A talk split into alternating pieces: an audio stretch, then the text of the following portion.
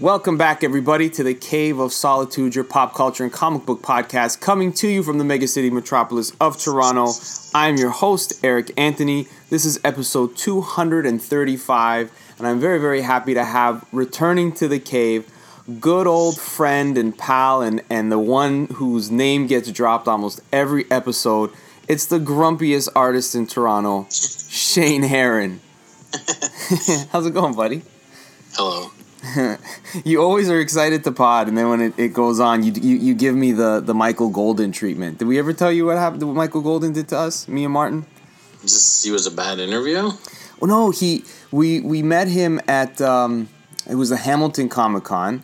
Me and Martin went together, and Michael Golden was one of the big names there, and he was super super friendly and engaging and explaining all. Like, we would ask him uh, things that he had worked on that's on, you know, the banner behind him. He's giving us all this like inside scoop, and we're like, can we come back later and, you know, do a twenty minute interview with you and just keep this going? He's like, yeah, sure, guys, no problem. We come back, he remembered us, everything, and it was almost like he completely different person. So do you like... Because, like, the microphone was on and he just kind of shut down? No. He, what was funny was that he had done a lot of voice work, too, like voiceover for commercials and cartoons, so he didn't have a problem with that. And me and Martin afterwards were like, was that like he didn't want to talk to us? Like, he set us up to, to make us feel stupid, to kind of test us. Do you know what I mean? Maybe he only had, like, one story and then, like, that was it. But in talk, like, in talking, my story. Yeah, maybe, maybe he had, he, it was like an endless. Like, he had something to say about working on Star Wars, and he had something to say about this ad campaign for this movie poster, and, you know, all these different ROM and whatever it was that he worked on. I think it was ROM, uh, Micronauts. Maybe it was Micronauts. Anyways, when we go back there and we're asking him, so, you know, you have this very well known poster about Star Wars. You were telling us about about it before. Would you mind? I don't like Star Wars. Didn't care for it. What? That's what Shane Heron does. Let's pod. Let's pod. Hi. Well, you know, I didn't think I was ever going to come back on. You you refuse to have me on your show. That's not true. It's just that you like to, you, you, you have, we have different hours. That's really what it is. No, it's not. Yes, it is. I want fucking WandaVision. That's not true. What have you been watching, actually, if you're not watching? Like, I wrote it down. You did? I, I watched uh, The Boys. Okay, the, the like the whole season? The two seasons. Oh, but really? I, I, I fast forwarded through a bunch of stuff. I, okay. I can't. I don't have the patience to watch all that shit. No, because the the place I'm actually working at, there was a scene filmed in The Boys because they film in Toronto. Right, right. That's cool. So I was like, I gotta see my workplace in there. Uh, and then I watched it all, and I forgot to look for it, and I had to like go back and try to find it. And it's like you can't even recognize where, where it is. Uh, There's other places in Toronto where you're like, that's definitely that. Yeah. This bar, I was like, nah, you can't even like you can't even tell. But yeah, I watched it. What did you think? I haven't seen season two. Um, season one. What are you waiting for? Uh, you, uh, you know what it was? Me and Daph were watching a bunch of season ones of different shows and mixing it up, and then saying, okay, now let's go back and watch season two of these things. We haven't gone around to The Boys, and I don't. Daphne hates the um, oh, the Ameri- What's his name? The, uh, the American Homelander. Guy. She can't stand him so much. Like, he's such a good villain that she can't yeah, even he's watch great. him. You're yeah. not supposed to like him. Yeah. No, but it's to the point where she's like, I can't even stomach seeing him on my T V screen.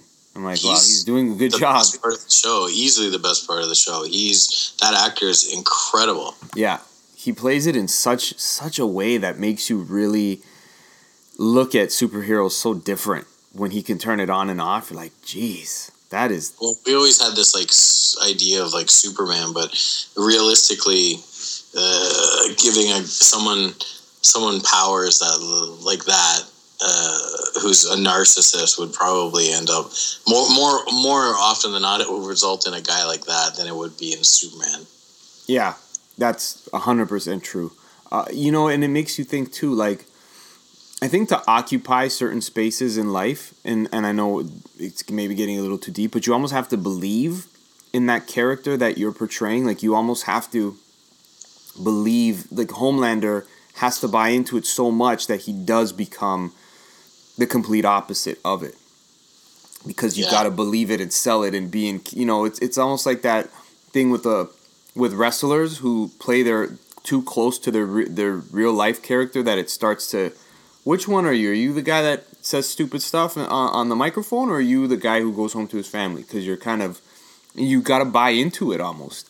So yeah, that's a, a good character study. He's a good actor. He's doing a good job. Dude, he's he's so good in it, man. I really I really like him in it. Uh, oh, the only thing I don't like about it is that, like,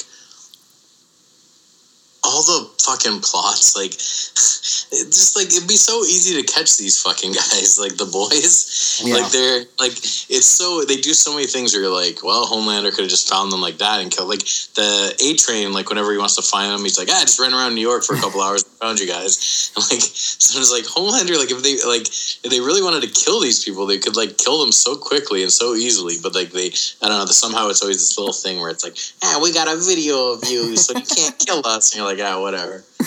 Did you read the, the, the comic book, The Boys? No, actually. I um, I never really liked, um, for two reasons. I'm, I'm such a huge Preacher fan.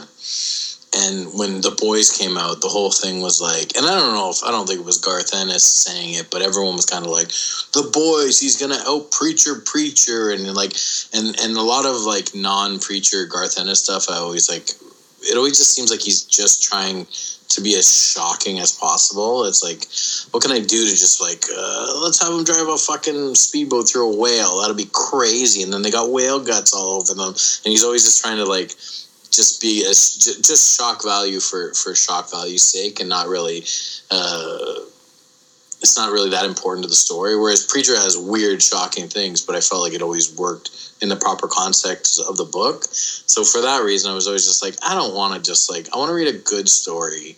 Like Cre- Preacher has really great like characters and, and I don't know. So part of that was like, I don't want, I don't want to just see something that's just like super shocking just to be like Garth, Garth Ennis is at it again. Yeah. But yeah. Also I don't really like, I think the original artist was Derek Robertson, yeah, on The Boys, and I. It's the same reason I couldn't really get into Transmetropolitan. Like, I'm just not really into his art. Not that he's like a bad artist. It's just, it's not for me. Yeah, yeah. It make, when you can't uh, connect with the art, no matter how good it is, it the story's not going to connect with you, right? You're just going to be out of it all the time. I have that experience with um, Scott McDaniels.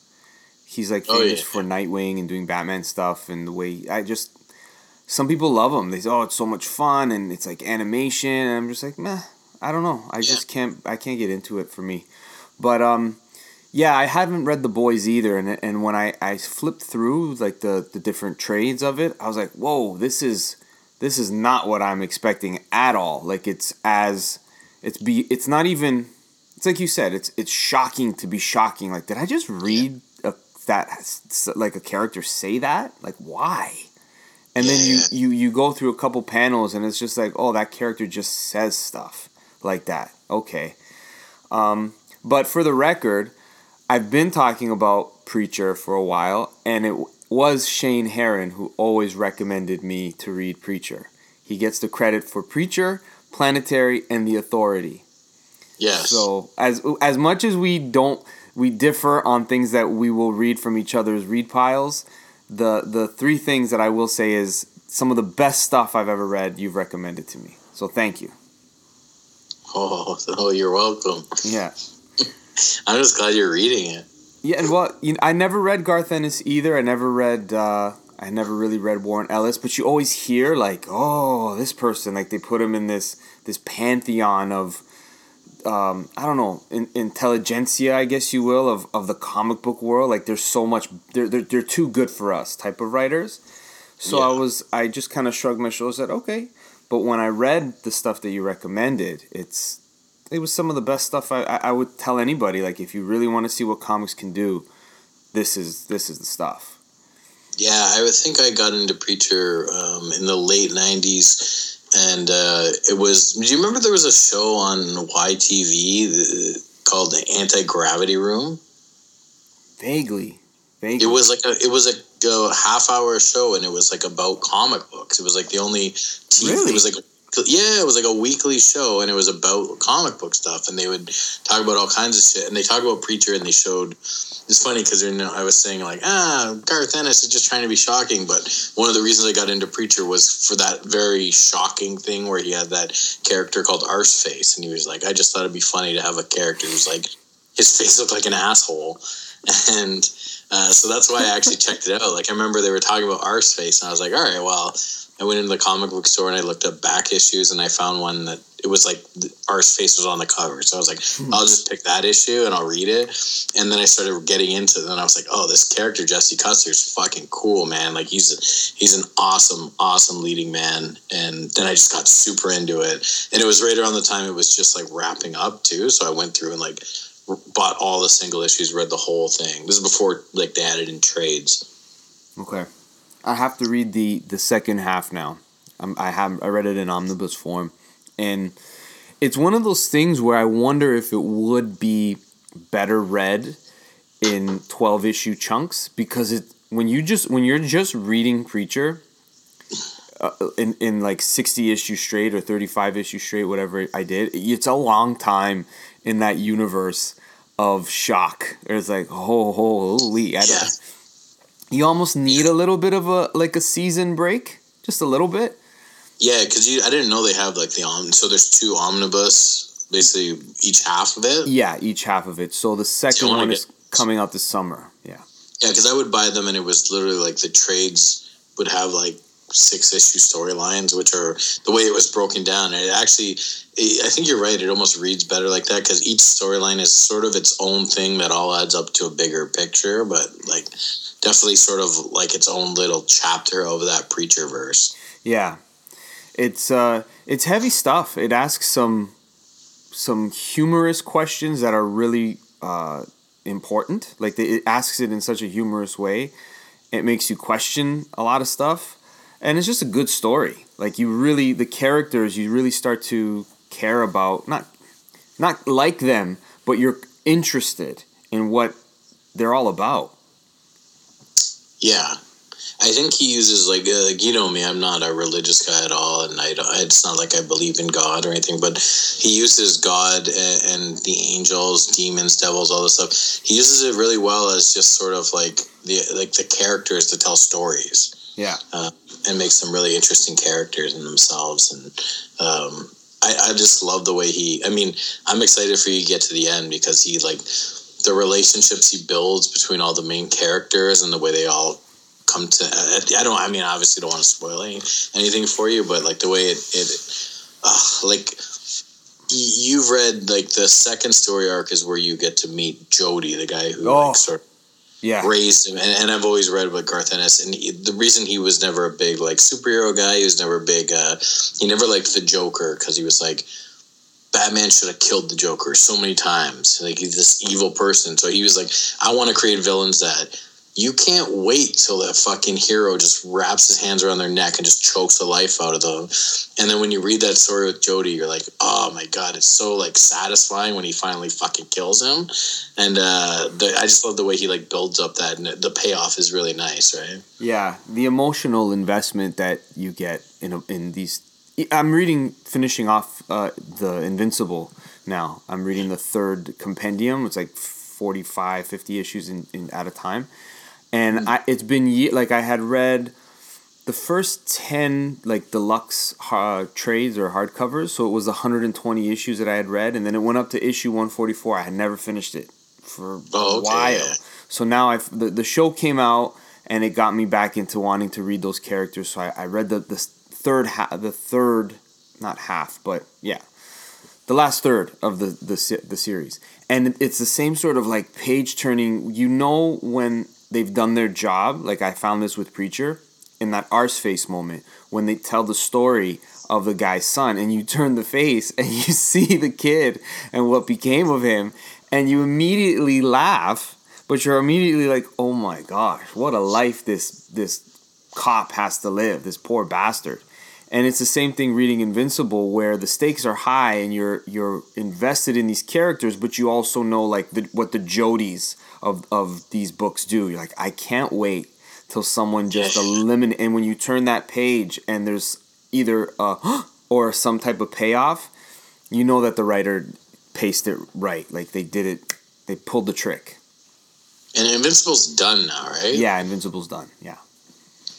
Yeah, I read, I think I remember, like, the, the trades when they came out years ago. I think I read, like, the first seven, and then I just kind of lost interest. But I think I'd like to go back and reread them all. I love Ryan Otley's art. And, yeah, that's one of the most fun things about that book, is that you see where his art starts at, and by the time you get to the end, you just, like, this guy is one of the best artists in the business now. Like, that's what he's gotten to, and you, you witness it as you turn the pages. It's really cool. Yeah, I kind of liked when he, um, after, I guess, Invincible finished, you started working on Spider-Man. Yeah. And it was like, it was kind of like that thing where Greg Capullo started working on Batman, and you're like, they were like the perfect artist to fucking jump onto that title. Yeah, yeah, it's true. It's unfortunate that I, he didn't, that I think this Spider-Man run now is, is kind of lost the... the Nick Spencer book, where I wish it was would have been more of a Ryan Otley centric. Like, you can collect the whole thing of just his Spider-Man the way you can with McFarlane. You know what I mean?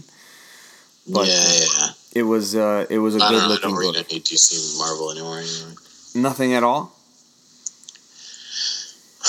I don't think so, man. Uh, oh well, uh, I was reading the the Daniel Warren Johnson's Wonder Woman, but that's its own kind of thing. Yeah, yeah. I'm, I don't know. I just can't get into it. I don't know what the fuck's going on in any universe of D C or Marvel. Yeah, I have no interest in what's happening at D C now. It's uh, I'm at the point where it's kind of like, okay, they're restarting again, or okay, they're they're doing something for you know. Incl- Keep restarting it.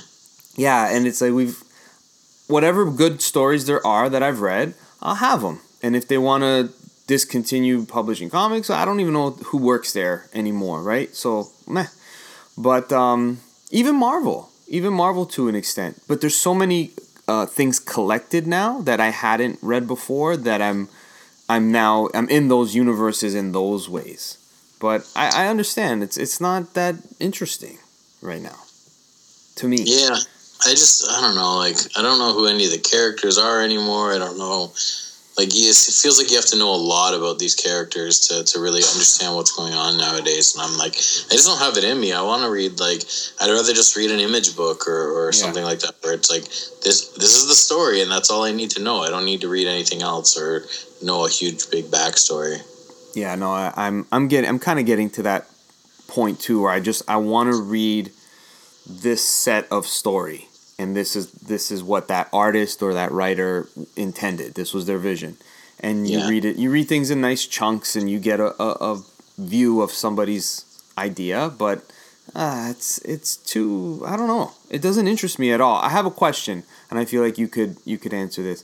Now, I feel that comics is always been a place that was ahead of the curve when it came to um, representation and and inclusion.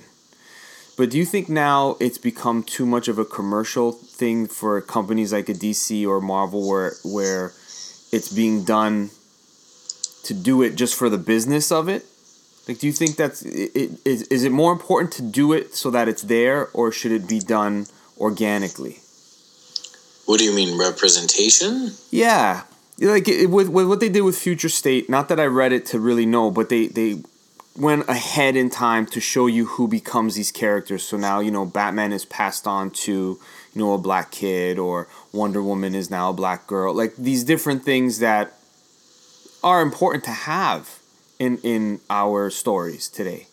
But do you think when they do it to, do you ever, do you ever think that they do it more for the, there's the marketing, the commerce of it all, as opposed to we are creating a really cool character like Kamala Khan?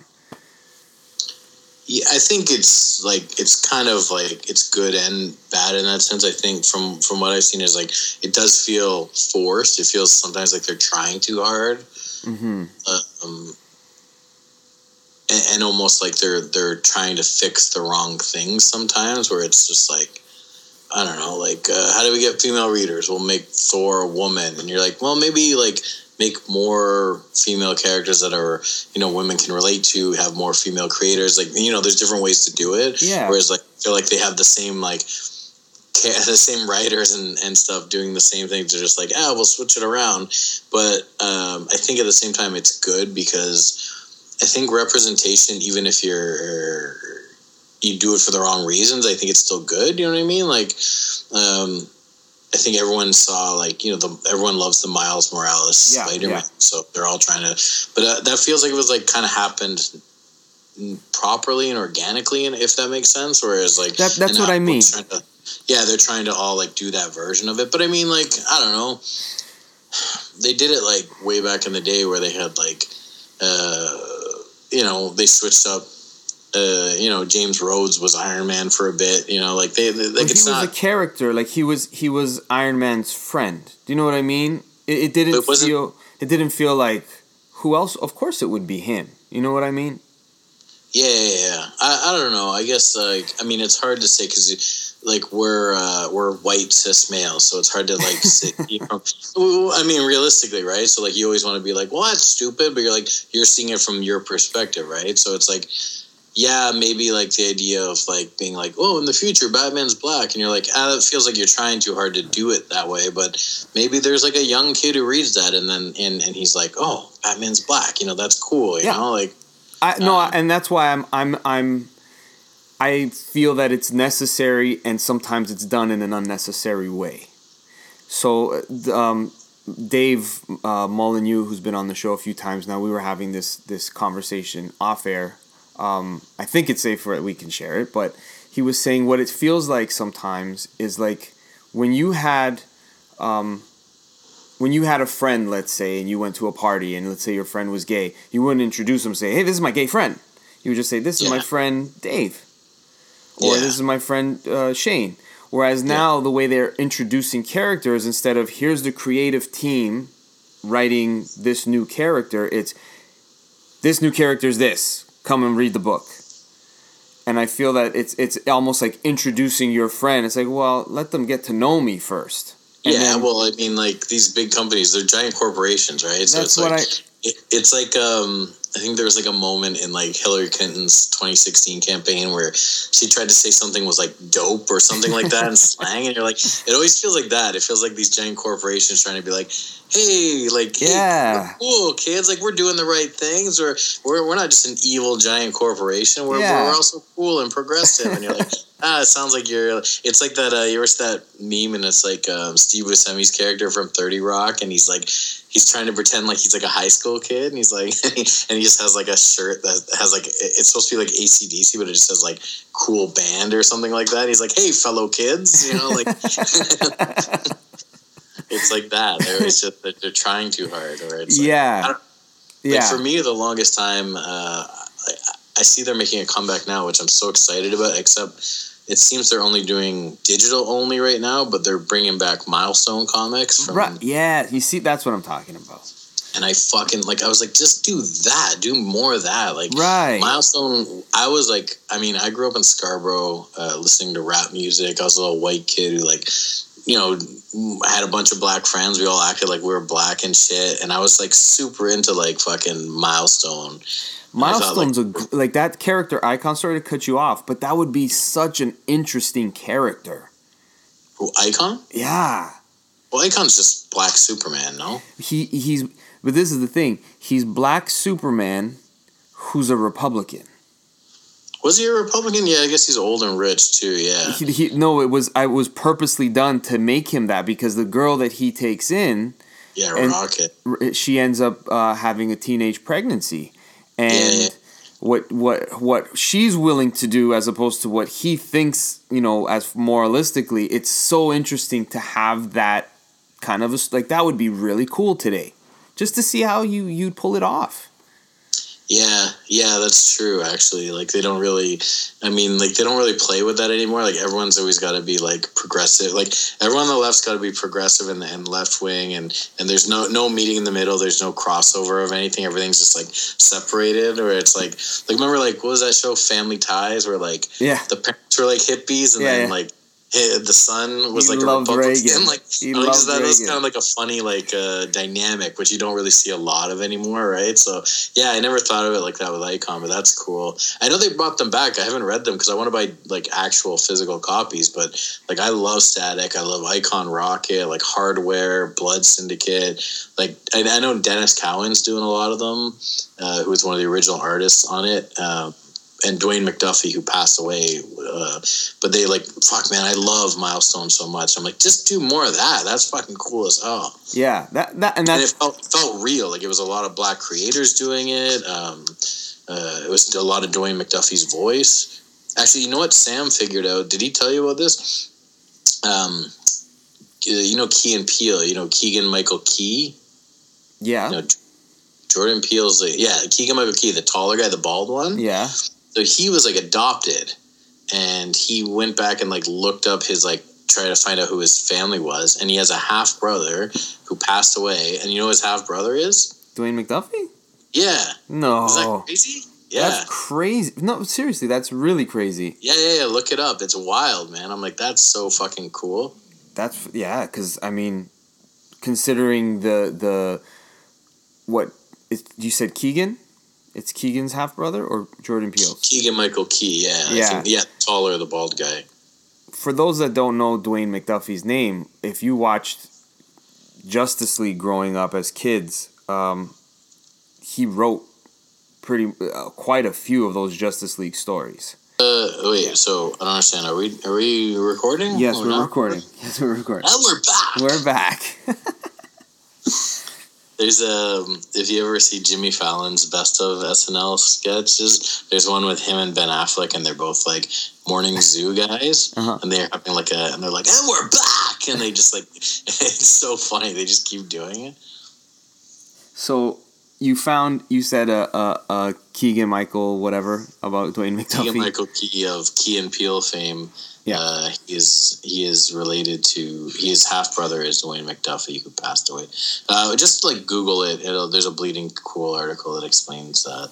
Sam found that out actually. I just I thought that was really interesting actually. If if you could think of any other famous person that someone said, you know, you guys are actually related, like that's your long lost brother. Who who wouldn't you be surprised? That's like I'm not surprised. I'm related to that guy. Me? Yeah. Oh, I don't know. That's a weird question.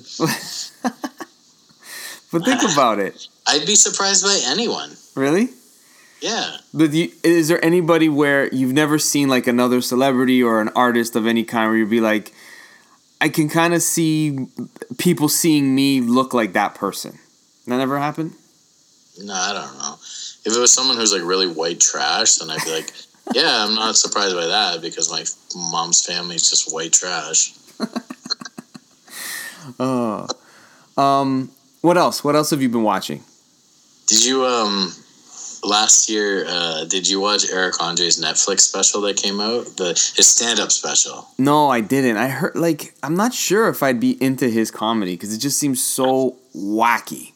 Yeah, the thing is, I'm I don't really like Eric Andre. I didn't really like his. I tried to get into his show and I didn't really like it. And his stand-up is, like, insane. It's it's like good stand-up, but it also has all these crazy, like, bits and, and weird shit thrown in. Um, and but uh, there, he has this one joke where because we were talking about Key and Peele, where he's like, he talks about like he took a picture with a fan. Uh, some guy saw him in like I don't know, like a bathroom or something. He was like, "Yo, bro, like, can I get a picture with you?" And then he did. And then he's like, the guy was walking away, and he the guy's like. The guy's like, yeah, Key and Peele. And he's like, he's like, so he's like, not only does that guy think that I'm Key and Peele, he thinks that like Key and Peele is one guy. I don't know. He's like, yeah, it, like it was one of those things where I told everyone I was like, I watched this stand-up special, and I'm like, I'm not even a big Eric Andre fan, and I was dying. And then I told all the guys, like, in the studio, I told my best friends, they all watched it, and they were like, you're an idiot. This isn't funny at all. And I was like, are you sure? Like, and I felt like I was crazy. Like, so I like I watched it again to be like, I must be crazy. Like, maybe I was just like in a weird mood or something. You know, when you get in like a laughing mood, you're like, maybe I was. I thought it was funnier than it is. So I watched it again, and I was laughing like just as hard the second time. I was like, this is amazing, but like everyone thinks I'm just like a fucking idiot. So, anyways, Eric Andre's Netflix special is good. It's it's uh, Sometimes there is that recipe though, right? Like I was um, this Friday that passed. For the first time, I watched Always Sunny in Philadelphia. Never seen it before. Oh, you never watched it? Never watched it before. I've always heard, like, people who've seen it talk about, like, yeah. Have you heard of this show? It's hilarious. Not a lot of people talk about it, but it's really good. So I watched the first three to four episodes, and I was just dying in my chair. But there was so much about when I watched it, where I watched it, that I realized added to my merriment, like that readiness to laugh about yeah. something. Is do, do you find there's any... any sort of formula that you got? Like, if I have this much to drink, I know this will make me laugh. Or if I'm no, tired. But I, I find that uh, sometimes things are funnier with, with people. Yeah. Like, especially if I watch, like, I, I love, like, Curb Your Enthusiasm, but it's funnier to watch with people because it's, like, a lot of the humor is just, like, him sticking his foot in his mouth and, you know, making it awkward and stuff like that. Or, you know, that same sort of, like, Michael Scott cringy kind of comedy where it's, like, when you watch it alone, you're just kind of like, ah, I just feel what this guy's feeling. But then when you watch it, like, with friends and everyone's laughing, you're like, oh, this is funnier. Yeah. But, yeah, I don't know. Uh But, uh, oh, also, Eric Andre, just they just released, uh, he has a movie called Bad Trip, and it's on Netflix. But it's it's like, I don't know if you ever watched, like, that Bad Grandpa one with Johnny Knoxville. It's okay. kind of, or, or, well, you've seen Borat, right? Like, it's it's very Borat-like, where it's, like, it's it's this weak plot line of him going on this, like, journey, but, like, setting up all these, like, stunts and and shit like that. But it's it's so funny, man. You gotta watch. It's called Bad Trip. It's on Netflix. Get high and watch that shit. You'll fucking die. I swear to God. It's so funny. It's so stupid. You know, it, I say to people all the time, having thing when, when things are so uh, bleak out there, you know, like in our city too, where it's locked down again and you don't, is this open? Can we go there? Can we do this? And yeah. then it's like, you can't go anywhere again. Having things to laugh at, you realize is such a wonderful medicine that You you always have to tap into. I think it adds years to your life. And if you die laughing, then that's a great way to go out. But, man, humor is so essential right now.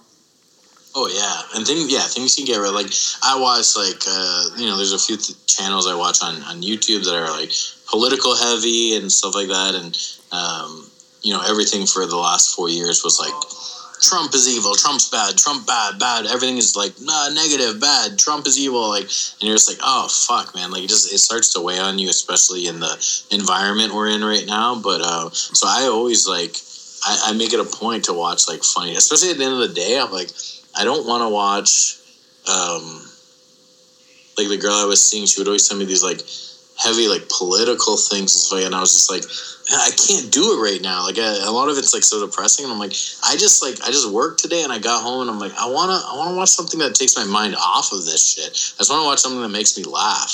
Yeah, no, I, and to be honest, I haven't shared this before, but it was, it got to the point for me with, especially at the end of that four years that we're all talking about, it yeah. just, it, it hit a climax. That made me like, I don't know if I want to talk to people if if I know I have to not not necessarily agree, but it just became this thing where what's safe anymore to talk about because everyone's so on edge, and I was just discouraged to even want to reach out for interviews because you never knew what people were feeling. Sometimes you talk to them like, oh, okay, you feel strongly about that, or don't don't go there. And it becomes like a landmine to just weave through conversations sometimes where you're right. It's like, I think I need a break from all of it because it's just not, it's not, it's making me always frustrated and agitated where I just would rather laugh. Yeah, I remember someone, I can't remember where I heard it before, but they were talking about, because like, I think The Big Bang Theory is one of the most awful shows I'd ever seen, and I haven't seen much of it, but I was like, I just always was like, how is this show like successful? Like, I don't understand, because it was like, it was huge when it was on, and Uh, someone put it in perspective. I can't remember where I heard it, but they made a good point. They were like, "It's it's for like the nurse who works like a twelve-hour day and comes home and just like they don't want to put something on and like be challenged by anything. You know what I mean? Like you just want to put something on and like watch some fucking stupid gags." Some guy saying Bazinga, and that's kind of funny or something like that. But you're like, they don't, you know what I mean? And, and it makes sense that you're like mainstream T V. You're like, yeah, you don't want to be like too. You you don't want to put on like a documentary, a, a conspiracy show, or anything like that. You don't want to, you just want to turn your mind off a little, right, and be distracted from, like, you know, the the, the world you're living in. Yeah, it's the, funny you mentioned that show, because that's what I fall asleep to at night lately. I put Big that Bang on. Theory? Yeah, I'm, I like the oh, show. I'm not saying you should watch it, and I think less of you for it. I'm not, I, I, I didn't think you thought much of me to begin with, with all the stuff that I like. I'm going to get you a Bazinga shirt. No, it, it it's it's uh it's a well-written show, but you're right in the sense that it's designed for anybody to just tune into it and know these characters enough to get a laugh out of it. Because of Who says Bazinga? It's uh, Sheldon. No one so, sings like, it. Someone, no one, like, someone no, will say something, and he's like, oh, Bazinga. he, but it, only he says it, and he thinks it's funny. That's like, the, that's the humor of it. Give me an example of, like, what, so, like, uh, they'll be like, say something like okay. a sexy joke, and he'll be like, ew, Bazinga. No, like, no it, it's, it's not, it's not, that's, that's the thing, right? When you see that, and you th- associate it with that idea, it's, like, horrible. Yeah. But when you know the character who, um, he's a genius, but so, uh, what's the, like, he's, he must be on the spectrum. Like, he has to be, because he, he doesn't understand social norms. So he just says everything that he feels, not realizing that somebody, like, you don't say that, even if he's being completely honest. And so when he, even his social cues for humor are kind of off. So when you get to know the character, the things he says become funnier. So his little zinger, when someone when he when someone falls for his sarcasm, he's like, hm, Bazinga. Like, that's how he says it. Oh God, that sounds awful. Yeah, that show should be illegal. Uh, no, but what what I like about it is that it makes fun of me. Like, I'm laughing at myself when I watch that show, because they're comic book nerds. But I make fun of you. Just uh, exactly, in. exactly. So, but but it is that nice shut down the day type of thing to, to unwind to, where when you go to sleep watching some, you know, American documentary of history and, and racism, it's like, man, you go to bed, you wake up the next day angry. You ever read The People's History of the United States of America? No. Oh, fuck, man. It's heavy, man. I've never got past the second chapter. The first chapter is, like, all about, like, uh, like the genocide caused by, um, like, the when they first came here to the Native Americans, and, like, how many, like, basically, like, genocide on a level, like, worse than Hitler. And then the second chapter is, like, uh, not just, like, about slavery, but, like, the reality and the details of bringing slaves over from Africa, and, like, the conditions they were in, and like, and, and you're just like, oh my God, like, this country should be fucking burned to the ground. Like, it's the worst thing ever. And don't get me wrong, in Canada we benefit from the same type of things too, right? Like, but it's just, it's heavy, man. It's I've never gotten further than that, because like I'm just like, I'll, I'll come back to this like in a week, and I can never, I don't think I emotionally can handle it. The reality of what happened there. It's so yeah, it's it, and it could really bring you down, and you start thinking and thinking and just like. You, you your your lenses that you see the world in become a little too gray, and you need you need the sun to come through. So that stupid humor or that comedy that you can watch, like a Seinfeld episode for us, right? We'll always laugh at it. You need that. It's better. It's better for your health in a way. Certain things you need to be informed and, and have understanding and empathy, and then at some point you got to say, let's just laugh together. Did you, you watch? Um, did you watch the trailer for Jupiter's Legacy? I didn't. I didn't see the trailer, but I'm I'm excited no. for it. You what about Are you? You excited? Did you like the books? I, I that was one of the um, Mark Miller books that I'd never really read. I wasn't sure which, because I at the time when I took note of it, there was, I think the second part had come out, so it was Jupiter's Legacy, and wasn't there something after? Jupiter's Circle. So yeah, so I didn't know what Which was first. Quietly, he just did the covers. It was like another artist, and then Quietly did Ju- they did a second Jupiter's uh, Legacy, uh, like mini series basically. But um, yeah, I'm real. Like I got really excited about it because I mean, you know how I feel about like Mark Miller and. Uh, Frank Whiteley's Authority, like they took over for Warren Ellis and, and Hitch on Authority, and it, that introduced me to Quietly, and I was like, this is the best superhero shit I've ever read. Like, I love these characters. Um, uh, Midnighter is like like a Batman, but way cooler than Batman. And like, I don't know, I really loved like the, those stories. So, and then quietly, it was cut short. Like quietly never finished the run. Um, basically Marvel like poached him to go work on X-Men with Grant Morrison. And for the long, and then he did like All-Star Superman, then he did Batman and Robin. And he was like, he was always working with Grant Morrison. And I'm like, yeah, whatever. It's quietly, I'll buy it. I like it. I do like some Morrison stuff. Um, but I really wanted him to work with Mark Miller again.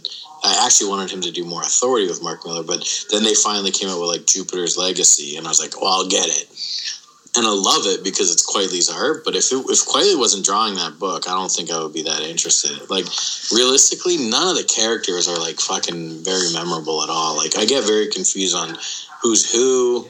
They're trying to do sort of like a Justice League thing, kind of like The Boys, where they're kind of like, it's like this different take on the Justice League type thing, and it's like the kids of the superheroes. And I just like, I don't know. It's like, I watched the trailer and I was like, this doesn't interest me if quite, if I'm not watching Quaitly art. Like, I just want to, I'm going to buy it because it's Quaitly art. I'm a Quaitly completist, but it's really not that interesting, I don't think. I'll still watch the show when it comes out, but I don't, I'm not excited about it. Hmm. I haven't read it, I, but I know that Mark Millar... Sorry, everybody, I'm snacking on something. Mark Millar's uh, Netflix deal makes it very interesting of what they'll come out with and when, because all of his books are basically now movie pitches or um, storyboards almost for these shows that are going to be coming. And I've yeah, basically like everything he does is just like it's a, it's a show or a movie pitch. Yeah, and he's mastered that because Civil War and basically Old Man Logan, in a way, like a lot of his ideas and the way that he structured those stories were perfect to make movies out of in a lot of ways.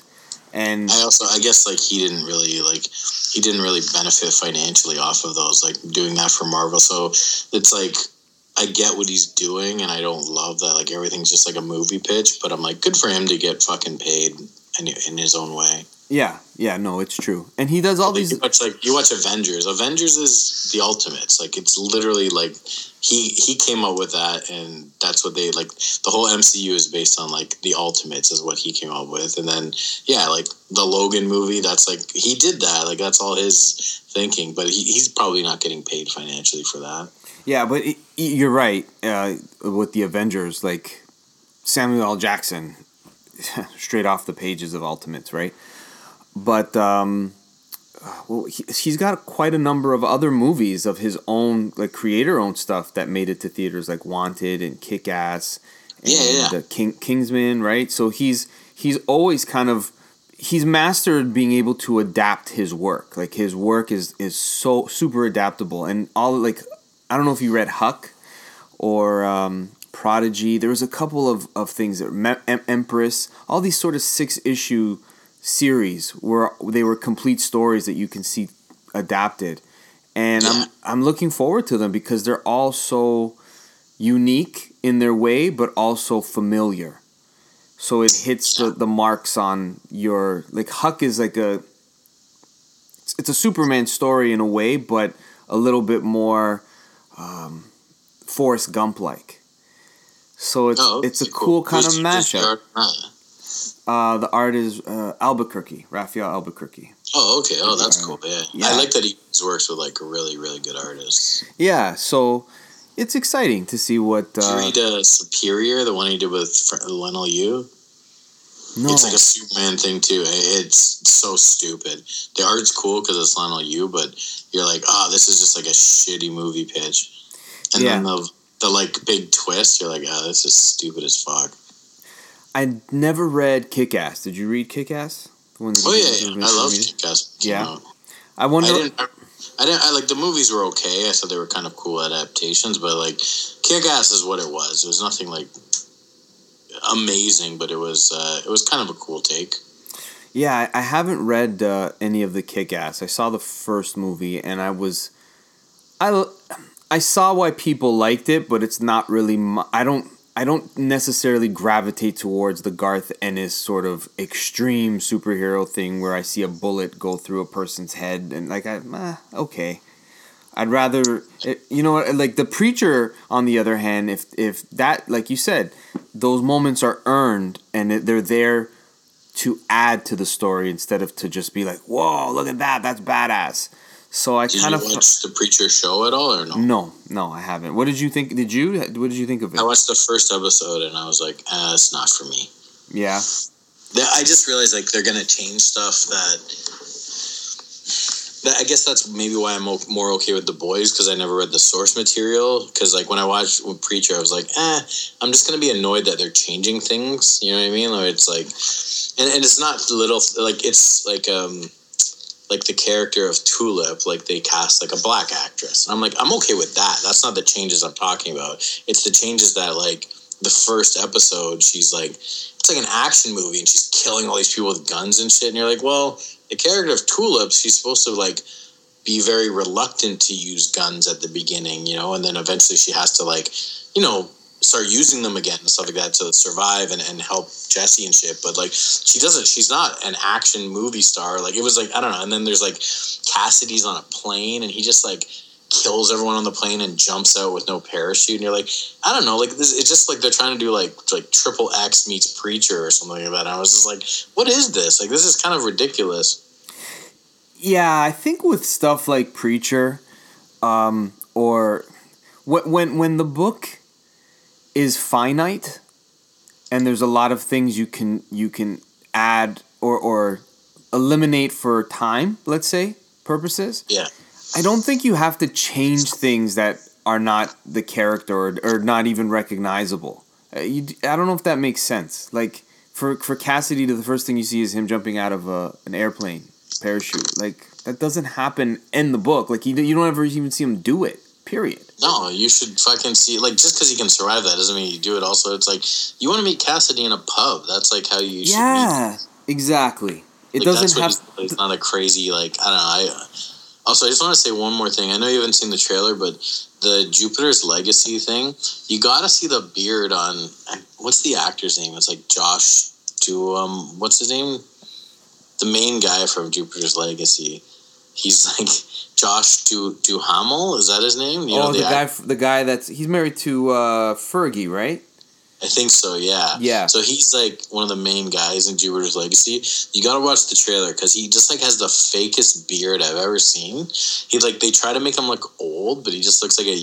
Like, I guess he's not young, but he's younger than he, the character he's playing. But he's got, like, long white hair and, like, a gray beard. But it just, like... It looks like the fakest, like, mall Santa beard. Yeah, no, I just saw the picture now. It looks horrible. Does Why would they terrible? do that? Yeah, it looks atrocious. Like yeah, he, like couldn't they like just uh, I don't know, get him to like grow a beard and then dye it white or something like that? Like it just it looks like they glued a beard onto his face. It, and yeah, like his beard grows in white. I'm just looking at some of his photos on maybe his beard is real. I don't know. I don't know. It, it, it looks terrible. Yeah. I feel like that alone would just take me out of... I'll just... Like, the whole plot of the show would be going on. I'd just be like, look at that beard. Yeah, I'm seeing a picture here. It really does look...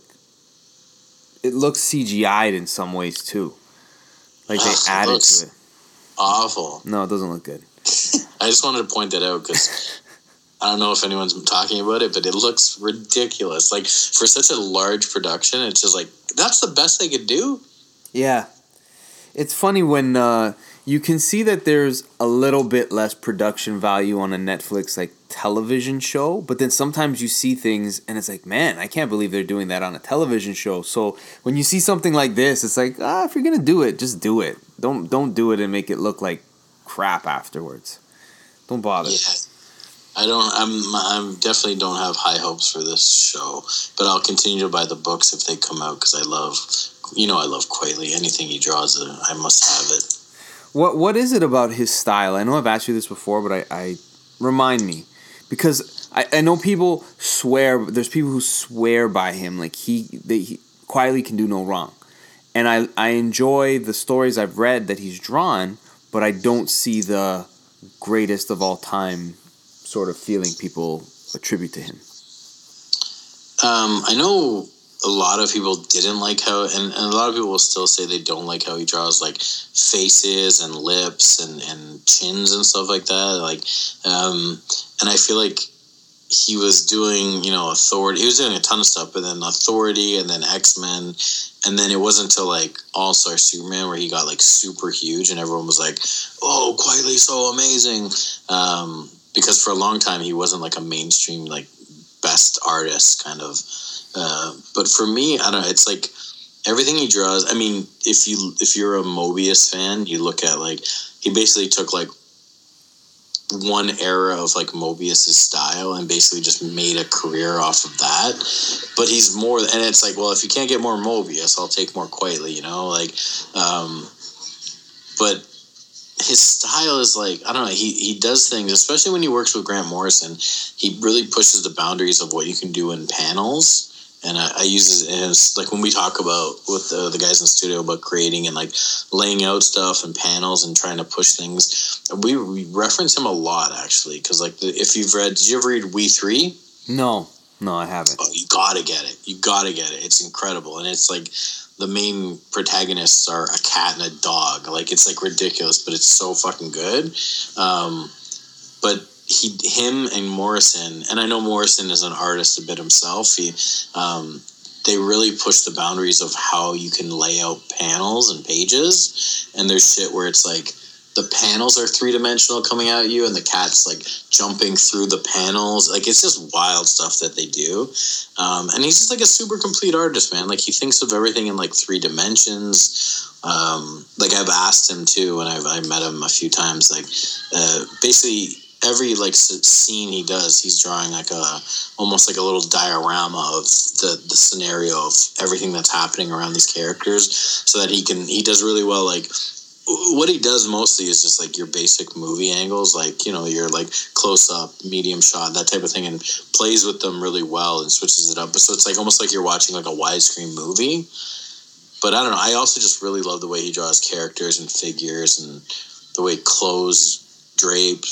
Like, uh, people would always draw, like, um, before quietly, and, and some, not, he's not the first to do it, but the first time I noticed it was there's, like, you know, I used to read comics with superheroes, and you'd see a Superman or, or Green Lantern, and he'd be wearing his spandex, but it almost just looked like a naked guy with, like, a colorful, like, suit. Whereas, like, Quietly is the first guy I noticed that, like, he draws, like, all the folds. So, like, it looks like he, when you see Superman, it looks like he's wearing an actual costume, the drawing, and not just, like, a, a big, like, you don't see every sinew of muscle on it, because that's not what you'd see if a guy was wearing, like, a, a costume, right? And, like, even, like, when you see, like, him draw Midnighter, it's, like, the leather he draws, like, it looks like he's wearing a leather jacket, you know, and not just, like, some jacket with a collar. Uh, I don't know. Everything he does is amazing. He's the best. No, I, I get what you mean. And those little... You, you're a type of artist, I feel, who really appreciates almost like an artist doing, not caricature, but a rendition of that character that that looks nothing like them in a way. Like Daniel Warren Johnson's Wonder Woman will never be confused for anybody else's Wonder Woman. Yeah, yeah. And I feel like Quietly is similar in that way, where you know that that's him drawing. That's how he draws Superman, and that's it. It isn't... There's there's a collection of artists where you know when it's Jim Lee, but then, you know, some of the Jim Lee students, like a Wills Portacio or a, uh, Eddie Barrows or someone like that, are doing it to look like that aesthetic. Oh, yeah. I mean, well, Jim Lee also was such an influential artist. There's a million Jim Lee... clones, if you will, right? Like, right. Like Jim Lee, uh, like if if you go back, like Travis Charest and Jay Lee were were Jim Lee clones in the early days. Like they grew into their own thing, kind of like how you see like like Jason Fabok was like a Dave Finch clone. Yeah, yeah, exactly. Uh, but like he grew into his own voice at some point, right? So they all do it. But I mean that that means you're a pretty influential artist if you if you spawn all these like knockoff artists, I guess you can say, um, or people want to draw like you, yeah. Um, yeah, I don't, yeah. Quietly, you definitely like recognize his stuff. There's a new guy. His name is Ramon Villarobos, I think is how you say his name, and he he does like a very Quietly thing, and you can see. Um, I don't know if you read Little Bird. There's the artist Ian Bertram. He's kind yep. of. He's definitely got his own thing, but you can see there's like yes. some Quietly influence there. Yes, yes, you're absolutely right. Uh, I, I totally see that. There was another another person who I confused once where the way that they were drawing felt quietly-esque, and it's not coming to my mind now, and it's bothering me. But there was, yeah, you, you do start to see people who follow in those footsteps because it's inspirational, and, and something as simple as the folding of underneath Superman's armpit in his suit, where that's how material would kind of fold and look a little bit odd, even if this person existed. When someone can do that, it makes it feel a little more real in a way. Yeah, there's even actually... Um... Quietly, uh, when they did All-Star Superman, uh, there's, they talked about how, you know, because you'd always see this, like, Superman, you know, you see, uh, I was a big fan of, like, Ed McGuinness's Superman when he was doing the run with Jeff Lowe, but, like, he looks like a giant, like, he looks like the biggest bodybuilder you've ever seen. Yeah. So you're like, how could this man be disguised as Clark Kent? Right, right, right. But then uh, Quietly and, and Grant Morrison kind of, like, They they they went out of their way to design Clark Kent, and the way he his body language is, and the way he looks kind of doofy and clumsy when he's Clark Kent. Like, they did it so well. Like, I'm gonna send you a picture actually of it right now. But there's like some All-Star Superman stuff where it's just like yeah, you're like yeah, if he was dressed like that and held himself like that, uh, I could see how you would not realize that Clark Kent is Superman.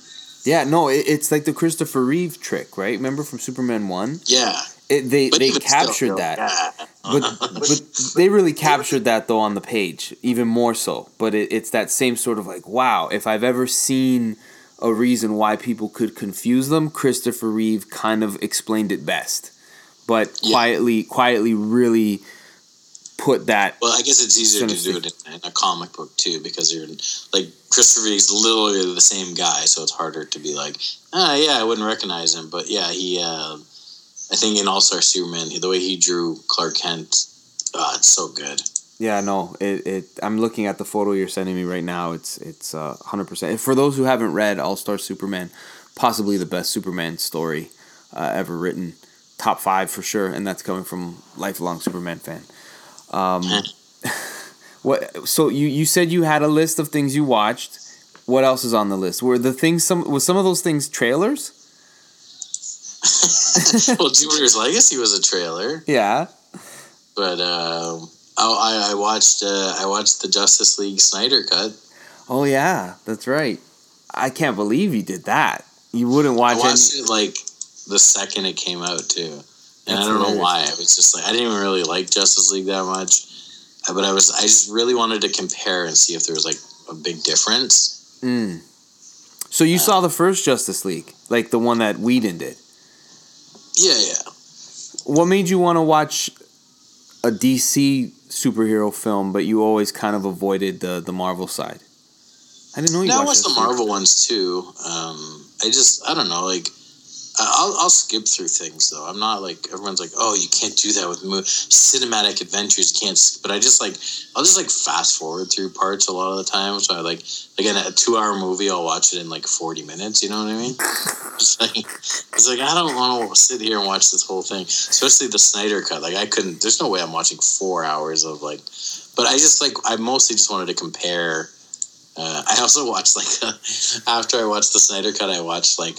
Probably like ten different like videos showing you the difference between the two movies. Yeah, because I was just like, I don't even know. Like, how, is that different? Is that different? Like, I mean, there's like noticeable differences, but there's also stuff where I'm like, I don't even really get it. It's it's so funny how quick you will get those Easter egg videos and comparisons and all of that stuff as soon as something is released in today's. Like we would. We would talk about these things when we were kids, like they were rumors. Like, I heard this or I read this in a magazine once, and that's all you had to go by. Now, immediately, you've got every difference in the movies. That's so funny. Well, yeah, we, and we we live in... It's a wonderful age. We have everything that's at our fingertips. We can watch four-hour movies in forty minutes and then just Wikipedia it. I could do that, and I don't even have to, like... Uh, Like, I don't even have to make a video and look through these videos myself. I just, there's enough people that someone will make a video and tell me all the differences. Yeah, no, you're right. Did you, did you find that there were significant differences between the two movies? I guess, yeah, but I my, my main thing was, like, it didn't it didn't make it better. Like, that wasn't, like, all the things that they change, you're like, that wasn't what was wrong with this movie. The, what was wrong with the movie is they're trying, they, they clearly saw the success of uh, the M C U, and they were like, we're going to do that, but in, like, one movie, we're going to, like, do it all. Um, whereas, like, I don't know, like, M C U obviously did it the best way. We're, like, over... I don't know how long, thirteen years they, they built up this, like, from Iron Man one to, like, they built up this all this fucking giant uh, collection of movies explaining backstories, and, and, and it builds, whereas, like, they're literally trying to be like, yeah, what about, like, uh, Infinity War, but, like, right away. Like, it's, it's like... I just do it all in one shot, you know? Just like, uh, we'll just spend like forty-five minutes with like the Amazons, then we'll spend like a half an hour with Aquaman, and like, it'll just be the same, where it just doesn't feel like as effective. Yeah, I, I, I totally agree. I feel like, I feel like uh, what Snyder did, I understand it, what he was going for. From when he started his universe, because I didn't mind Man of Steel when it came out. I'm like, okay, that's that's a Superman that is completely different from anything we've ever gotten before. I like that it's a little bit more daring. He punches people. Like, okay, let's keep going with this. But then I didn't like where he went with it. But with the Justice League, his cut, I can now watch and say, I see what you were trying to do. I understand now. Whereas before, I didn't get it at all. Um, but it, it feels very much influenced by the Injustice universe, the video game Injustice. I don't know if you've ever read any of the comics. They're actually well, isn't very that good. The, like, the post-apocalyptic stuff at the end? Like, that's kind of like from that, isn't it? Yeah, you're, yeah. It's it's a lot from that. But even the feel of his universe is like the texture of the costumes and the way the buildings around you look. It feels like scenes from the video game. Yeah. And it's a very well-designed game, and, and the way that their, their rendition of the D C universe looks very cool. But it's even the fighting scenes, like, you know, the, the portion when they're on, there's like that, uh, where they're rescuing all of those kidnapped people who've been in contact with the cube, um, with the mother box. And there's the, they're like on a platform, and Wonder Woman's fighting people. It looks like a video game platform, like that side-scroller, Street Fighter sort of look to it. A lot of their fighting scenes felt like that. That's my main thing with the Justice League was, like, you know, like, um, that's one thing I think that the M C U does really well is, like, very cool action and, and special effects mixed with really human moments. Yeah. Whereas D C sort of misses that part where it's, like, it just feels like you're watching a video game, and, like, yeah. Everything's just special effects. Darkseid, like, I guess there's an actor playing that guy, or there's the... the Steppenwolf, I guess there's an actor, but, like, it just looks like a video game to me. It doesn't look like, like it was, whereas, like, Thanos, you're like, that's, like, Josh Brolin acting as Thanos, even though it's, like, heavily special effects, you know what I mean? Like, they did it really well, whereas you're watching the Justice League, and I'm like, I don't feel any connection, I don't feel like, it doesn't feel based in any sort of reality, the repercussions don't seem like, uh, like they're, they mean anything. Yeah, yeah, you're, you're, I think you hit the nail on the head. You care about There's a reason you care about Steve Rogers. There's a reason why his relationship with Bucky is important. You, there's a reason why you care about Tony Stark, and you understand why he's so loyal to Rhodey. Like, when you get to the the ultimate confrontation, you see why everyone's relationship connects a certain way. Whereas in this, you... When they re- refer to, let's say, like, Clark, like, oh, I, I miss Clark. It's like, we never even got to know him. You miss yeah. him, but we don't know who he was. He just seems like a person who was finding himself and wasn't happy about being this character. We don't know these characters. We just yeah. know what they're what they can do almost. I think the only character you kind of got to know was uh, the in the Wonder Woman movie, where you spend time with her on her yeah. island, and you, you see her integrate into the world as, like, this, you know, wide-eyed child in a way. So you get to understand her a bit. But other than that, you don't know Flash. You don't know any of these characters. Why do you care about that? Yeah, and they tried to make, like, Flash, like, kind of funny and stuff, but, like, they just did. It's not done well. The whole Flash thing, I keep saying this, like, my favorite Flash is the fucking, the X-Men version of Quicksilver. Like, yeah. the guy Days of Future Past, you're like, just do that. Like, it's so much better. Like, you, the That's way they Wally do the West. slow-mo and the, everything like that, you're like, this is great. And then they do that in the Justice League. And it's just like, everything's just like lightning and like slow motion for it. It just feels like pointless. And you're like, why is it taking like forty seconds to throw a batarang and catch it? And you're like, I don't know. It's kind of stupid. Yeah. It's um, I, don't, I don't like how they do Flash at all. Just do what they did with Quicksilver in the X-Men movies. Just do that. That's like the perfect version of Flash. Yeah, yeah, I, yeah, I agree. It's Wally West, right? They're always... also. Why the fuck is Ben Affleck never in costume as Batman? Like, he's going around rounding up the Justice League just as Bruce Wayne. Like, wouldn't it be cooler if, like, you know, when the Flash comes home and it's like, Batman's waiting for him in his house. He's just like, yeah, I'm just Ben Affleck waiting for you. Like, you just, you're like, put him in the costume. Why isn't he in the costume? And why is he telling everyone he's Batman? It's it's unfortunate that Ben Affleck, to me, plays a perfect looking Bruce Wayne Batman character, like straight off of the page, but the most uncharacteristic Batman ever. Like, he's a guy yeah. who, who he would never go around the world as Bruce Wayne saying, I'm trying to form a team, I'm Batman. Like, he would just yeah. never do that. Yeah. Even it's... when he was in the Justice League, they no one knew who he was for years. Yeah. You remember? I... T- he, hasn't, he has no problem telling, like, everyone he's is Bruce Wayne is Batman. Like, it's, and then, like, at the end where they're, like, Deathstroke's, uh, like, Lex Luthor tells Deathstroke, he's like, Bruce Wayne's Batman, and you're like, yeah, he told fucking the half the world that he's fucking Batman. Like, how this is not a good secret at all. Why do I care? At the no, it's yeah. true. Um, even I, even I Superman, like, he didn't get a fair shake, and I did want to see the Ben Affleck. I know there's a movement starting, like, make the Batfleck movie now, um, which I don't think is going to happen. Like, the fact that the Snyder cut even happened is crazy. Uh, but I, I was excited to see Batman. I mean, Ben Affleck do a, a solo Batman film that he was going to write and direct, because he's a good writer and director, man. Yeah, no, I I, I think Argo is a fantastic movie. Yeah, the and, town is great. Yeah, you know, you're right. Um, oh, I had a thought in my head and it just escaped me now. Oh, this isn't about Superman? It was about, well, I was just going to say that in, in those movies, they everywhere he is, they just shout out, Clark! And it's like, okay, give it away that he's Superman. Yeah, exactly. And why is he wearing glasses later? But I was going to say, I think, I could be wrong, or it may have been a rumor, that H B O Max has given Snyder a slot to tell his D C movie stories there. Whatever. I mean, I'm not going to get excited about anything. No, I'm, yeah. I'm not... I, I was I'll inter- watch it, but I'm not going to get excited. Exactly. Yeah. I in, I said it when I did the review. It's like, I've never enjoyed a movie that I disliked so much at the same time.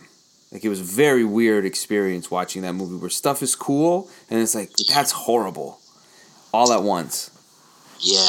I do like, I really like Henry Cavill as Superman, though. He's such a, like, he doesn't look like Christopher Reeve, which everyone, like, with Brandon Routh, they were trying to do, like, they were trying oh. to make him look like Christopher Reeve. Yeah. And now, like, but him, like, I, he he's a really, like, good-looking Superman, and I'd like to see him, I wish they, they could do a proper Superman movie. Like, I didn't like Man of Steel. Like, I think uh, someone told me, they were like, with Man of Steel, like, with, with what was the Superman Returns? Was the Bryan Singer one? Yes. It was like two thousand five, two thousand six, something like that. And they were like, it's all heart and, like, no action. And yeah. then the, the the later Man of Steel one with Henry Cavill, you're like, it's all action and no heart. Like, it sort of misses the point on both of them, kind of.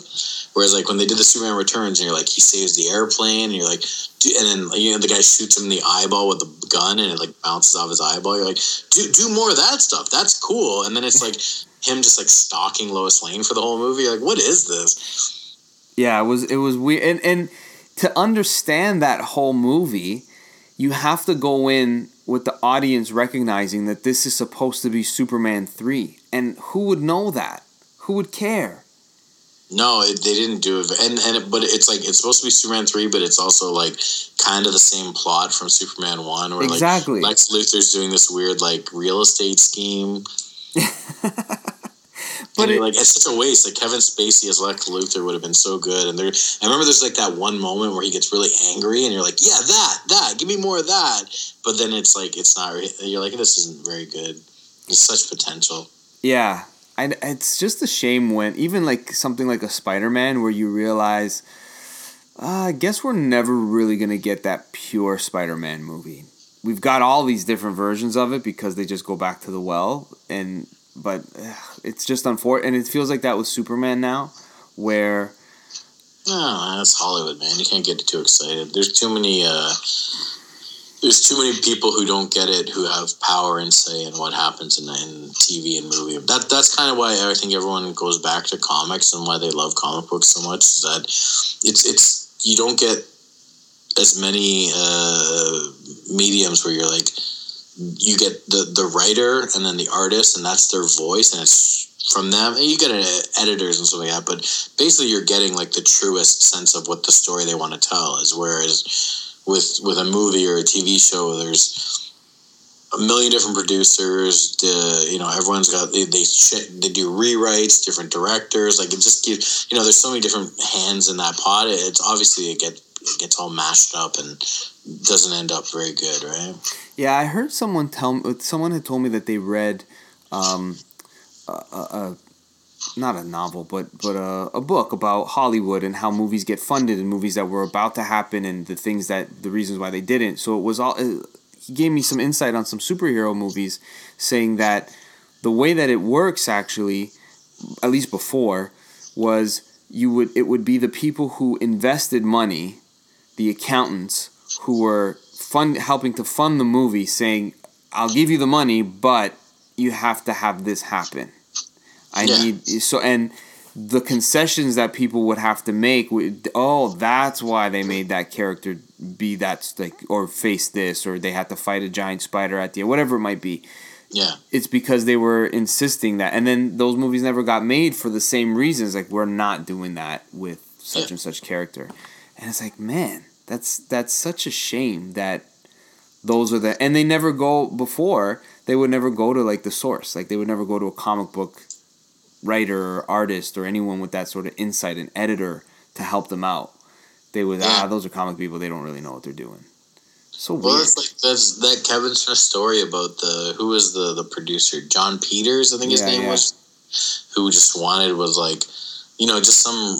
fucking super rich dude who's a producer who has a say in what happens, who just doesn't understand at all what they're trying to do, and it's just like, yeah, you're doing a Superman movie, but I want him to fight a giant spider, and you're like, okay, cool, I want to try and make this movie, but also, like, I gotta put in this part where he fights a giant spider, and you're like, that just, like, epitomizes the whole, like, Hollywood, the, the fact that the M C U happened the way it did, and, and as true of a vision as they were trying to do is, is a miracle. Like, it's amazing that they did that. And, and even if it's like, okay, that's their take on the Avengers was their take on sort of the, the Ultimates books. But you're like, they, even that, the translation of it, you're like, that's still pretty good. Yeah, no, they, they're, you get, it's, it's clear that you have people in that room who understand the, the essence of the characters. And that each of them need to have their own tone while still feeling like they're in the same world, but you know which story you're watching. That's a very difficult yeah. thing to do, and they've mastered it. And and even with, like, the television shows, they they all have their own little n- niche and feel and um, connect in a very organic way that you don't even realize that they pulled that trick off. And it's uh it's cool. Not I don't love every Marvel movie necessarily, but there's something for everybody there, and they weave it well. Whereas other stuff is just like, okay, I guess, yeah, if you want to, like the Joker film with um with Joaquin Phoenix. It's so yeah. cool that that exists, but it's a shame that it'll never blend in with anything. Not that it should, but it would be kind of cool. You know, that's I mean? Almost why it's better in a way. Yeah, it's like a what if story. Yeah, you're right. Yeah, and I think the Matt Reeves movie with Batman will be like that sort of thing. The Robert Pattinson one? Yeah. Yeah, that'll be cool, I guess. I don't know. I mean, I'll watch it. Uh, again, I won't get my hopes up, but whatever. I think that's the best way to go into it. Now, have you have you uh, watched Invincible, the animated no. series? It's pretty good. That's what I hear. I, I don't know why I, I don't like cartoons. Oh, really? You don't have... Okay, I didn't know that. I can't watch animated stuff. Like, it doesn't interest me. That's okay. I mean, you... It'll be something that I, like, really like or something like that, an animation of it, and I'm just like, I don't, I don't know why. I, I don't... I have no interest in it. So no Disney movies for you growing up? Didn't care? No, growing up I did, but, like, as a... Like, like every... Like, if I go... Like, I could go back and watch, like, Aladdin, because I loved it and stuff like that, or, you know, something... Like, I could watch old Simpsons, but, like, I don't want to watch any new animation for some reason, like... Uh, even like I I'm, I like that's Star true. Wars. You love, you love Simpsons. That's true. Like I like I like Star Wars. Um, big into like the Star Wars stuff and like a lot of um, the new Mandalorian stuff. Like if you go mm. back and watch Rebels and Clone Wars and stuff like that, a lot of that like plays into the the backstories. But I'm like I don't want to watch Rebels. Like I don't. It doesn't interest me. I don't know why. I've never. Yeah, those are the the portions of the Star Wars universe that I haven't gotten into myself, and I feel like. Do I owe it to myself to watch these stories? Because everybody yeah. talks about it as as almost in the same vein now. It feels like people talk about the movies where it's like, man, I should really know about Clone Wars. There seems to be so many characters that are essential. And even watching Mandalorian, there were certain people's names or, or characters who popped up. I'm like, that's from Clone Wars. Don't yeah. know the character, but they're so popular that that's important. You watched Mandalorian, right? Oh, yeah. See, I'm just like, you know, like, it's Jon Favreau and who's the other guy that, like, did The Mandalorian? Like, they're, like, they they get it, man. It's the same thing. It's like, just have Jon Favreau and who, who's the other guy that, that he is, like, the Clone Wars and Rebels guy? Um, oh, they both... I forget the name, but he was, like, like George Dave Lucas. Something. George Lucas, like, uh, F- Filoni. J- Dave... Yeah, Dave, Dave Filoni. Yeah, yeah. Right. Like, just have them do all the Star Wars stuff. Just let them... Like, they like they get it, man. Like, they really... Like, I really wanted to like the sequels. Uh, I really liked Force Awakens, even though it was, like, super derivative. But, like, Jedi and Rise of Skywalker, you're like, oh, man, like, just fucking... Like, let fucking Dave Filoni and Jon Favreau do those movies. Or if they're going to do Skywalker stuff, like, just, they get it, man. Just let them do it. And what's so cool about it is you don't even have to be... And I think that's that's the best compliment. Is that you don't even have to like Star Wars to like this show, or you don't even have to like the Marvel movies to be able to watch this Marvel movie. Like, it's done in such a way where you can jump in at any point and you can feel included. And the more you know, the more rewarding it is, but that's not the point of it. Like, Mandalorian is a great intro to Star Wars for people if they've never been into it. Yeah, yeah, yeah, I agree. Like, if, if if you don't like Star Wars at all, you could watch it and just be like, this is cool. It's a good show, yeah. Even if you don't know that Baby Yoda is, the, you know, that there's a character named Yoda who looks like him, if you don't understand that sort of uh, connection, who cares? It's just a cute little character that they're protecting. You could go into it like that. That's what you get if you get, like... Um the guys who are in power are like nerds like us, like like you know Jon Favreau is like a nerd like us, right? Like, right, right. Like uh, but like he has a lot of pull now in like Hollywood, right?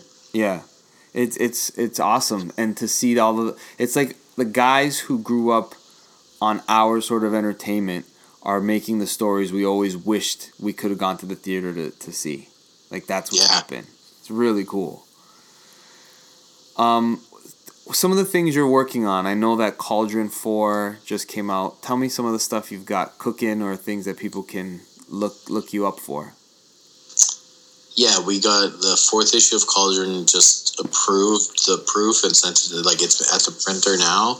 Um, that one's well late because we were supposed to have it done, but our our printer died. Like we, the guy we usually use. Um, we weren't hearing back from them, and we were like, oh, I guess they're closed because of the lockdown, but, like, he's he died.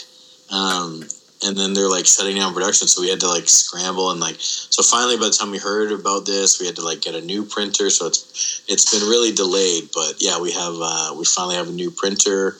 Uh, that's where... We're working on the next issue of Cauldron, which we're planning on, I think, kickstarting in June. Uh, has some really good stuff in there. Um... We're working on Raid four uh, anthology. Um, Raid Press is from our studio. It's we're, we're gonna basically starting sort of like a publishing branch of Raid uh, called Raid Press. Uh, we're gonna be doing That's our cool. first Kickstarter in May with a book called Forest Folk by Dax Gordon, who um, he's one of the remote members of the studio, but he's been doing, he has, um, I think almost a couple hundred comic strips of this book called, uh, this strip called Forest Folk, which is, if you like, uh, you know, Sunday in cartoons, that type of thing. If you're a big fan of like Calvin and Hobbes or Peanuts, you'll like this type of strip. Um, so we're we're taking the first hundred strips, and we're uh, we're going to kickstart it uh, and print and publish that. That's going to be May is the Kickstarter. I think we're kicking off, and we're tying in because T C A F is a digital again this year. There's no physical um, cons. We're tying in, we're going to have in May uh, an art exhibit here that ties in with T C A F that is also based on Forest Folk, with all the guys from the studio doing Forest Folk art. Again, by by mid-May, when the uh, exhibit's happening, we'll see where we're at in terms of lockdown openings. We don't really know, but we'll have some sort of art exhibit that ties in with that, which will be good. Um, what else am I working on? That's it, I think. Is uh is Morris anywhere on the drawing table? Yeah, I'm. Uh, I I had to do a rewrite. I have this script with Fred that I was, um, I was sort of like I couldn't figure articulate like why I wasn't working on it, what I didn't like about it. There was something. So I've been talking to Fred, and we're sort of doing like a rewrite on the script, and then but that's that that's basically what I'm I'm working on after. I have a Raid four story, which is uh, eight pages, and then it's just like Morris.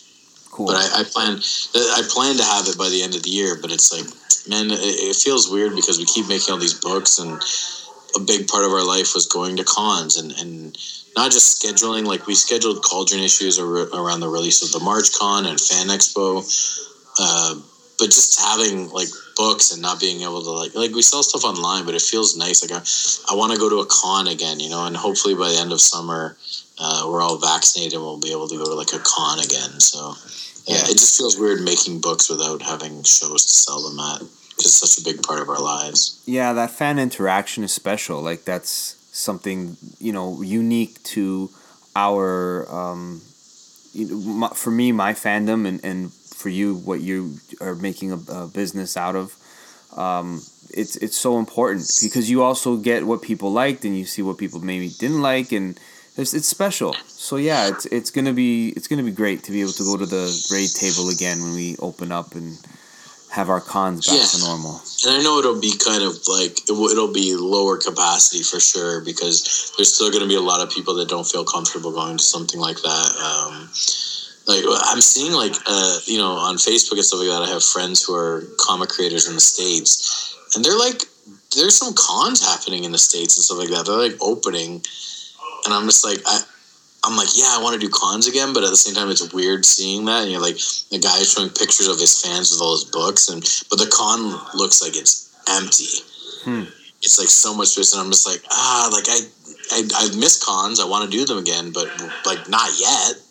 Yeah. Like, if there was a con tomorrow here, like I'd be like, I'm not gonna go to it. Like, even if you wanted to go and sell your books and you felt comfortable, like, it's not going to be worth it. No one's going to come out to this shit. It's going to be like very, like twenty-five percent capacity. Like, so we're still a ways off, but eh, I do miss it. I want to do that, that again. Yeah. And you want to, and you want to feel comfortable there too, because you know that it's such a, like you're rubbing shoulders with people there and everyone's touching everything, but you, and you know that, okay, we're around people. If I end up getting sick after this weekend, I'll know why, because yeah. I was at a con. But you also never did it with fear, or you also never did it feeling worried about what you might be doing to other people. I want to get back to that point. Yeah, and I mean, if you look at like, uh, I, I watch the, the, the daily cases of like uh, coronavirus, the daily like deaths worldwide in Canada. I, I watch this, like I update this shit every day and I look at it. But uh, if you see the vaccinate, like we're at in Canada, we're at like twenty percent of the population has had their first dose, which is like, it's low, uh, but we're getting better. But you see, like, Israel, they're at, like, sixty-five percent of the population is, like, vaccinated. And they're just, like, going back to life. Like, like uh, there's this whole thing where they're, they're saying, like, oh, you still got to wear masks after you're vaccinated. And people are saying, like, well, what's the point then of vaccinating if we all, if nothing changes for us? So, but then you look at like what's happening in Israel, and they're like, they're not wearing masks. They're going back to normal life. They're get, like sixty percent people vaccinated, and they're getting like their cured immunity. And it's like, this is going to become one of those things where it's like the flu, where it's like you can get a, a vaccine or a shot for it. And things are just going back. So I think like by the end of summer in Canada, if we can be at like sixty, seventy percent vaccinated, like things will be sort of back to normal. And I think we'll be able to like, go to a bar indoors, go to see a comedy show or something like that. I really want to do that. I want to go see like a band or a comedy show. I- I'm looking forward to stand-up comedy so much. Things yeah. that I took for granted that we always had here, but you're like, where are you going to do something like that? Why would you want to do that here? It's not like we're in New York or something, because you go to New York City and, and, you know, sky's the limit in your head. There's yeah. got to be some, there's a jazz club, there's a this club, but you know, you know what? We got that stuff here too, and I just didn't yeah, appreciate it. Yeah, yeah, and you just didn't. You don't appreciate it because you're just here and you just want to go home. But now that you're home all the time, it's not to say that I'm necessarily going to be, you know, a party animal. But when I can go to a comedy show or I can go to a pub and do a podcast with someone in person again, like that, I'm really excited for stuff like that. Yeah, just go to fucking see my aunt. Yeah. You know, like, like, not worry about that. Can I, I hug? Can I hug you? Do we hug? Yeah, when yeah. you give your aunt, a, when you give your Zia, as we say in Italian, your little elbow bump, it's like, ah, this is weird. But yeah, it's it is weird. But uh, I mean, we I think we're through the worst of it, if that makes sense at this point. Like, can't get worse. It can't get worse. No, it's been over a year now, and it's been, like, pretty depressing. But I think, like, honestly, the you look at Israel, even at the States, man, they're, at like, almost, like, forty percent vaccinated. And, like, things, like, they're saying the coronavirus cases are, are still, like, up.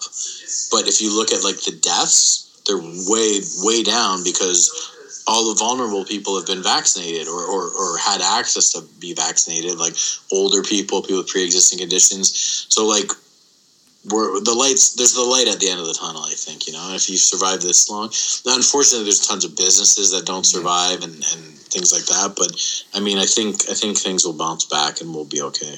I think so. I, I, it's, it's nice to hear you so hopeful, Shane. It's, uh, it's, It's good to see you, man. It's been a long time. I know we chat over Facebook Messenger. Yeah, or whatnot, you don't have me on your show anymore. You don't. You replaced me with Sam.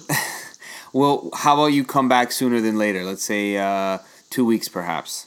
Uh, if you want, if you want. I mean, Sam's just over there. If you want to invite him on, you know, instead of me. Tell Sam I say what's up. No, you're gonna tell him. All right. Well, let's wrap this episode up for tonight. It's been a, a blast. We're going to have you back on very soon. And I know you were one of my, like, one out of two listeners before, and, and you stopped listening to me. But the the stuff that I got coming up for the show is going to be pretty cool. So stay tuned. I got some Can cool you, guests. What do you got? What do you got? I can't I can't tell you. Why? Because I want you to be like, oh, cool. That, that I'll listen to that. I don't want to say it now on the show. I'll tell you after. I'll tell you after. All right, all right. All right, all right. All right. So make sure everybody to follow Shane Heron or Shane Amato, depending on which uh, uh, social don't media. Follow. Don't follow you? Okay, don't, don't follow Shane. Don't follow me. It's don't fine. Follow him. Don't buy any of his comics. Don't support any of his Kickstarters. Um, just uh, sit at home and, and laugh and be merry. Yeah.